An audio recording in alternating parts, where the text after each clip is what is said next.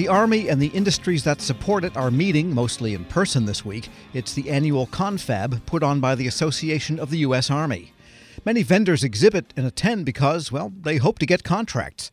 Yet the whole Defense Department is struggling with a long running and expensive project to build a new contract writing system. For the latest on this and other DoD developments, we turn to Federal News Network Scott Maucione and Jared Serbu speaking to me from the floor of the AUSA convention. And Jared, let's start with the story on contract writing since you are at AUSA and a lot of people hope to get contracts there, but the Army and the other DoD uh, units have to write contracts and this has been a really intractable problem for them for some time, hasn't it?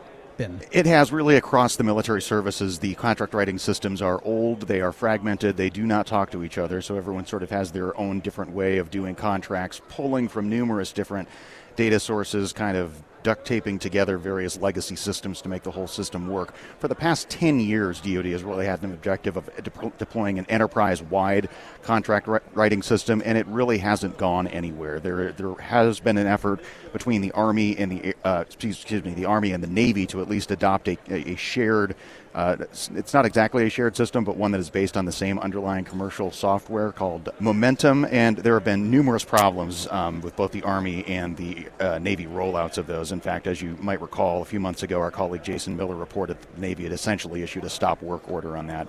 So, all, with all of that as background, what's new here today is the Joint uh, Artificial Intelligence Center within DoD thinks it might be able to solve all of this problem using AI. So it's uh, put out uh, via an other transaction uh, authority mechanism, asked for industry to come in with some ideas for how to use AI algorithms to essentially interpret the FAR, read the FAR, and turn that into a contract or possibly a big market research package, something that a contracting officer would ordinarily do.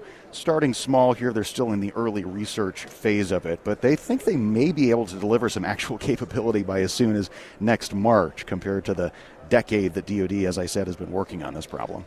And the money they've spent has not been trivial either $223 million in 10 years. So it's a big financial problem also. It is indeed. I mean, we are definitely talking typical big DoD enterprise system type spending. Who knows if the AI project is successful, what the ultimate price tag might be. But they do want to leverage commercial technologies as much as possible here.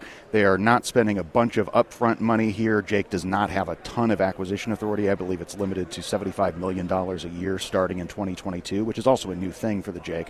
But for now, they're just going to issue awards to a, a sort of a, a cold down group of AI participants of $50,000 each to just build a prototype by that next March timeframe to show that at least the concept works. Not a fully functioning contract writing system, but at least prove out some of the initial concepts.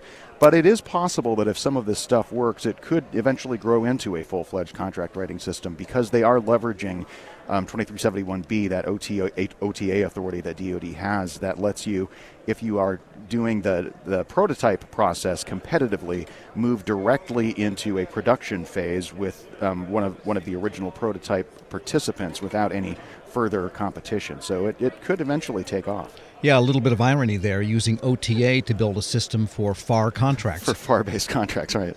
All right. And Scott, uh, you have reported extensively on how the DoD is getting in line with climate change, how it needs to change operations and investments on all of that. Give us the latest. Right. Well, this is really a government wide initiative. Last week we saw these adaptation plans come out of 23 different agencies and departments, which prepares them for the world that is, which is one full of extreme weather and uh, wildfires and everything else you can think of, and also the world that will, t- will be coming. Uh, the United States is now looking at how it's going to mitigate those sorts of issues. And uh, what it's trying to do and what the White House will do is come out with an executive order on the types of reductions into uh, climate emissions that the government needs to do. That includes the Defense Department. Uh, obviously, national security is going to be prioritized when it comes to reducing emissions, but the Defense Department wants to get to zero emissions by 2050. It believes it can do that right now is the 55th largest producer of emissions and pollution within the United States. I'm sorry, within the world. Another thing to keep in mind is that DoD has to work with its contractors and has to work within its budgets to do this. Uh, so that means it's going to ask for transparency already within this, these adaptation plans uh, from contractors about their emissions, and it may be asking some sort of requirements from them in the future when it comes to contracts. Now they haven't said that explicitly yet, but that is something that could be a possibility. One other thing I wanted to mention is that DoD wants to make sure that their bases are energy independent in the future. So that means they can run by themselves for 14 days without any sort of uh, larger grid. So they'll be working on these microgrids that may use fossil fuels, but will also rely on things like solar and wind power. And the Secretary of Defense, Lloyd Austin, recently said that there is a big cost to the department for issues related to climate change or extreme weather. So they have a financial interest in trying to save money here, too, don't they? certainly billions and billions of dollars. If you remember, uh, only a couple years ago, Hurricane Michael tore through Florida and completely destroyed Air Force Base Tyndall. Uh, that's just one of the many issues that they deal with. Uh, sea level rise, wildfires, and uh, even operational issues are all things that the Defense Department has taken into account and paid for really through the teeth in some, some situations. All right, and Scott, also, you are reporting on a new Congressional Budget Office report that seems to be something that uh, folks that are dovish on military spending have seized on. And uh, tell us what that report says and what it prescribes for, for DoD spending priorities.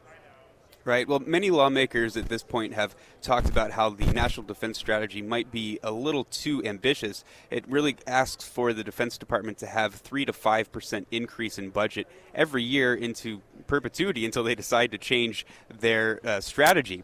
What this uh, budget option does is it reduces the defense budget by 14% or a trillion dollars over 10 years. And that is assuming that the Defense Department will spend about 7.3 trillion over the next 10 years. Uh, so there's three different options that the Congressional Budget Office laid out here. One is proportional reduction. It really would take the Defense Department back to an older strategy that's more Cold War focused, focusing mostly on the near peer competitors like China and Russia. Uh, and that would just kind of take down a little bit of everything from, from each of the branches. Another one is a more uh, alliance focused one, once again, going back to that Cold War idea. It would focus mostly on naval and marine capabilities. So the Air Force would focus more on doing sort of long bombers, that kind of stuff, and less on its fighter capabilities and then the, the Army would also uh, go down a bit as well. Finally, the, the last one makes the United States more of an economic powerhouse, enforcing these kind of sanctions, really owning the tradeways and those sorts of things, and then making alliances an actual coalition type thing instead of having the United States be the complete leader. Uh, it would be more of a, a, a partner in in uh, deterring these larger uh, powers. Uh, all those are, are possible ways that they can bring down this, this trillion dollars, and, and really what other people want to do is reinvest this into more domestic issues.